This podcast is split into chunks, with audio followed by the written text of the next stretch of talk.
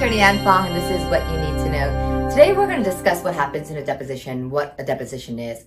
And so, the deposition is a discovery tool, basically, that helps uh, parties find out information about their case. So, you can depose a witness, you can depose a plaintiff, you can depose a defendant, an expert. Um, you would issue a subpoena in order to get that done.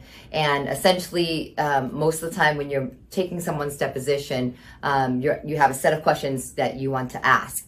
And lots of times when we're asking those questions, we know the answer because there's already been um, some discovery before or some written discovery. Um, and that kind of is the normal process. But lots of times there's also questions that we do not have any idea where what the answers would be, and we find out during that process. So it's a very helpful tool um, to figure out what we're going to do with the case, how to continue. Um, as for a plaintiff's deposition, um, when we're when we prepare our clients to get their depositions taken by defense counsel. We prepare them. We're definitely uh, take a lot of time to sit down, tell you about the process, make sure that you feel comfortable going in because it can be very nerve wracking. And um, but it's not meant to be that way. And it's not like what you see on TV where the lawyers are screaming in your face and you know asking where you were on this night. It's not really like that at all. Most lawyers are very cordial and um, they they don't they're not that way towards their uh, people that they're deposing.